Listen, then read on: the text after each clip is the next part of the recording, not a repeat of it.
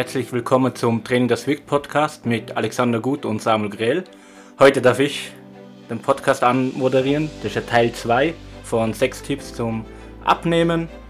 Wir befinden uns da im Studio und moderieren jetzt den zweiten Teil an. Genau. Dann würde ich sagen, was ist denn der erste Tipp oder wo fangen wir denn an? Ja, wir fangen bei der Alltagsbewegung an, weil das ist oft der Punkt, wo man nicht auf dem Radar hat und man konzentriert sich so viel auf den Sport, so viel auf die Ernährung und vergisst oft einfach die Wichtigkeit von der Alltagsbewegung. Vor allem bei Corona jetzt so, oder wie?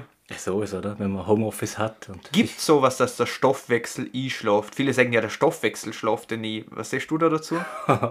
ich glaube, man wird einfach nur faul. Man wird faul und man bewegt sich nicht mehr so viel und dadurch fährt der Stoffwechsel runter. Aber dass er richtig so einschläft, wie man sieht, ja, jetzt im Alter, man wird einfach bequemer, oder? Also mit Mitte 20 ist was anderes wie mit Ende 40. Und die wenig Bewegung führt natürlich einfach dazu, dass man dann einen niedriger Grundumsatz generell hat und der Körper einfach nicht so in Schwung ist. Und was kann man denn da dagegen tun? Bewegen wird bewegen, Tipp, genau. oder? Aber ja. wir bewegen. Also etwas, was ich immer gern empfehle, ist der 10-Minute-Walk. Das heißt, 10 Minuten am Stück du in der Sonne spazieren oder im Regen oder wie das Wetter halt ist, aber 10 Minuten am Stück und man kann natürlich das Handy mitnehmen zum Telefonieren, damit man zwei in eins hat, aber am besten wäre ohne Handy einfach raus, 10 Minuten bewegen. Machst du das so? Boah, viel zu selten. Also bei mir ist, ich nehme das Handy meistens mit, damit ich telefonieren kann, damit ich wirklich zwei in eins habe. Im Sommer rechne ich mir die Zeit aus, wie viele ich habe und stelle den Timer auf dem Handy. Und wenn ich weiß, gut, ich habe 15 Minuten Zeit, laufe ich 7 Minuten in die Richtung, 7 Minuten in die andere. Ich nutze es oft jetzt seitdem ich eben nicht mehr auf Triathlon trainiere und nicht mehr so viel in der Sonne bin, gehe ich raus, wenn das Wetter schön ist, T-Shirt weg und dann, dass ich auch die Sonne, Sonnenstrahlen aufnehme. Ja gut, gut, für das werden die also. meisten zuerst abnehmen und in Form sind, aber... ich laufe im Ried, gut, sieht man nicht. Ich muss wirklich sagen, dass der 10-Minute-Walk, der ist wahnsinnig gut auch für mich. Ich bin aber auch zu dem gekommen, über den Samuel und dann auch über diverse YouTuber, wo das auch machen. Und der wirkt einfach, der wirkt wie so, man könnte auch 10 Burpees machen oder sowas oder 20. Das verbrennt vielleicht gleich viel Kalorien, aber mache mal immer Burpees. Da hast du einfach keine Lust drauf und es ist einfach nicht, ja, das 10 Minuten, das hat einfach noch viel mehr Effekte, wie nur das Abnehmen. Du kommst raus, du kommst mal aber und natürlich auch du kommst in Bewegung und du wirst einfach dem Körper bewusst. Und, und ich mache das immer zwischen dem, also wenn ich Lernpausen habe, beim Studieren natürlich, und zu so Mittag und ein Tipp ist auch einfach, wenn man klarer Kopf will, Form schaffen, also nach dem Aufstehen einfach 10 Minuten rausgehen laufen, weil es sind nur 10 Minuten, oder? Ja, einbauen kann man es, wenn, man, wenn man Lust hat oder wenn es recht ist. Das Feine am 10-Minute-Walk ist ja, dass es einfach einfach ist. Man braucht kein Equipment, man geht raus. Im Notfall kann man ein paar mit Stiege auf und ab laufen. Aber wie am Anfang ich gesagt, es geht ja um, dass man bequem wird im Alltag und dass man oft die Alltagsbewegung vergisst. Und so ein 10-Minute-Walk regt dazu an, dass man dann im Alltag generell sich mehr bewegt. Also man plant sich die 10-Minute-Walks ein, aber dann wird man im Alltag einfach auch ja, aktiver. Wie oder? viele 10-Minute-Walks? Ja, einer ist mal gut. Alles, was mehr ist wie davor, ist schon mal besser. Gut. Also es geht einfach nur eine kleine mehr machen wie davor. Es muss nicht perfekt sein, weil ich höre so oft, ich will den perfekten Plan und ich will das und ich will das und ich habe so viel Zeit und dann kommt alles auf einmal und dann schafft man gar nichts und deswegen einmal ein 10-Minute-Walk und wenn man nicht den 10-Minute-Walk herbringt, dann einfach mal Stiegerhaus auf und ablaufen oder sich einfach nur mal zwei Minuten bewegen. Gut, das ist gerade im 10-Minute-Walk um die Kalorien, dass ich erstmal Kalorien natürlich verbrenne, aber auch um die Lymphe, das Lymphsystem wieder anregt. Es geht um Gesundheit, eben wie du schon vorher hast, es geht um Konzentration und die 10 Minuten, die man wegnimmt, die nimmt man nicht weg, sondern in denen kommt man frischer zurück und kann besser schaffen und stellen euch nur mal so vor, wechseln verbessern, wirklich mir fokussieren und noch der Samuel, wo ich sage, Samuel, ich muss mal wieder abnehmen, wenn ich mal wieder schleifen lachen, dann seht er zu mir, mach einen Schritt nach dem anderen, wie wir letztes Mal gehabt haben mit dem Frühstück, weil das bewirkt genauso viel und die Wahrscheinlichkeit, dass du durchhaltest, ist viel höher. Und ich, dann hat er zu mir gesagt, wenn du jeden Tag 1% veränderst, auf Blöd dann bist du in 100 Tagen ein neuer Mensch. Das wird schon reicher, oder? Und du willst die vom einen auf den anderen Tag hundertprozentig verändern. Das heißt wirklich 10-Minute-Walk anfangen, oder? Genau, Work anfangen, vielleicht langsam steigern, vielleicht am Wochenende dann eben mehr machen, je nachdem wie aktiv man schon ist. Aber die Aktivität, die lässt nach, vor allem wenn man weniger isst wie davor. Also wenn man in ein Kaloriendefizit hineingeht, dann wird die Aktivität sowieso weniger und schwieriger und das sind so kleine 10-Minute-Walks, einfach Alltagsbewegungen noch wichtiger wie davor. Und würde sagen, dann kommen wir jetzt zum zweiten Tipp schon oder zum zweiten Myth an, oder Myth, ich stelle dann einfach mal so in den Raum. Zu mir sieht man dann immer, du willst abnehmen, du musst mehr Wiederholungen machen. Oder auch mehr Ausdauer drin. Ich mache jetzt Ausdauer und verbrenne mich Fett. Was würdest du dazu sagen? Welche, wenn ich jetzt vor gar keinem Sport komme, wie anfangen nach dem 10-Minute-Walk? Genau, also das ist ja beides schon gesehen, für Ausdauer und Krafttraining ist ja am besten, wenn man es differenziert, beziehungsweise wenn man, beziehungsweise wenn man es als zwei verschiedene Punkte anschaut. Beim Ausdauertraining der 10-Minute-Walk ist ja rein, 10-Minute-Walk ist ja eine Grundlagenaktivität.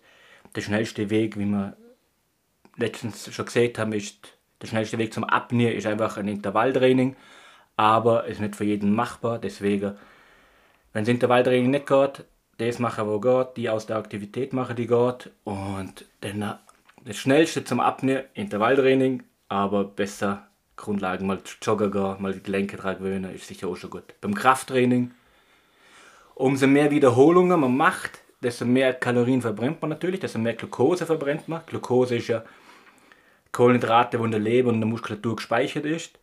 Aber das große Problem ist, dass die meisten kein hoch, hochgenuges Kraftniveau haben, zum viel Wiederholungen richtig härtet. Also das ist, wenn ich das Körpergewicht nicht auf der Bank drücken kann, also sprich ich als 95 Kilo Typ, wenn ich mit 95 Kilo nicht einmal schaffe, dann kann ich mit 95 Kilo nicht 10 Mal machen und 95 Kilo 10 Mal drucken ist ein höherer Kalorienverbrauch wie 95 einmal. Ist logisch. Aber das Problem ist aber, wenn ich mit 20 Kilo 10 Mal mache, dann verbrenne ich nicht viele Kalorien. Also wenn das Fitnesslevel hoch ist, wenn mein Kraftlevel hoch ist, dann kann ich viel Wiederholungen machen, dann kann ich auch Doppelstationen machen oder es gibt German Body Composition Training, GBC, das heißt, ich mache 60 Sekunden Übung, 60 Sekunden Pause, 60 Sekunden die nächste Übung.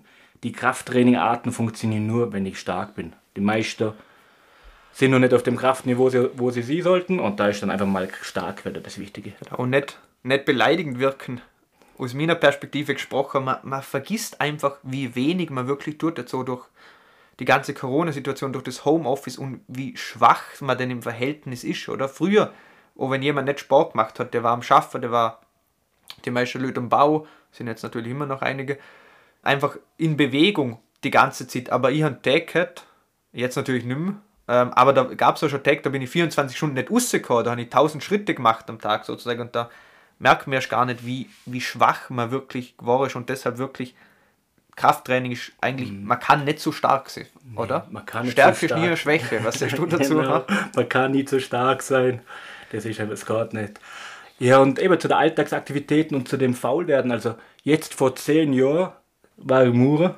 Ein mhm. typischer Alltag hat so ausgeschaut. In der Früh um halb sieben bin ich die vier Kilometer zur Firma gefahren habe bis Mittag geschafft, bin am Mittag die vier Kilometer Leberkäse am Mittag oder wie? Nein, das lassen wir jetzt weg, oder wie? das Neune war meistens Kornspitz mit Schinken also, und einen Hüttenkäse dazu. Dann am Mittag rumfahren, Mittagessen mit dem Fahrrad, dann wieder in Firma die vier Kilometer, am Abend rumfahren mit dem Fahrrad, dann am, am Abend von der Firma rumfahren mit dem Fahrrad, was gegessen, danach mit dem Fahrrad ins Fitnessstudio gefahren, trainiert und wieder rumfahren. Also jetzt fahre ich dreimal am Tag mit dem Auto irgendwo hin und her, laufe im Fitnessstudio vielleicht gerade mal die drei Stockwerke auf und mache Training. Und siehst, mach schneller, oder wie? Genau. Also, das ist oft, man vergisst oft, wie aktiv man früher war. Die Aktivität ist aber wichtig. Aber wenn ich Krafttraining mache, dann kriege ich doch so viel Muskeln wie die Bodybuilder. Ich mag doch gar nicht so viel Muskeln. genau, das wäre auch so ein Myth, oder? Genau, ich will nicht aufbauen. Boah. Ich will ja nicht so klobig wirken. Auch als Frau dann zum Beispiel sagt man zu mir oft das, oder auch als Mann sagt man zu mir, ich will ja gar nicht so ausschauen wie dir. Was ist du dazu? Thema.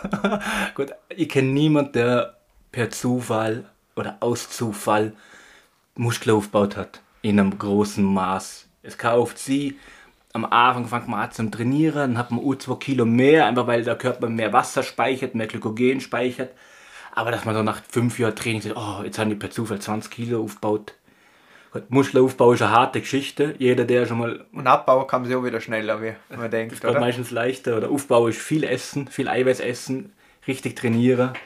Äh, und das passiert nicht aus Zufall. Also, also wenn ich in die Schule gehe, dann habe ich auch meistens keine Angst, dass ich dann schon der Albert Einstein wäre und so gescheit bin, dass ich mit niemandem mehr reden kann, oder? Oder nur weil man mal Auto fährt. Ja, dann sind wir zum zweiten Teil.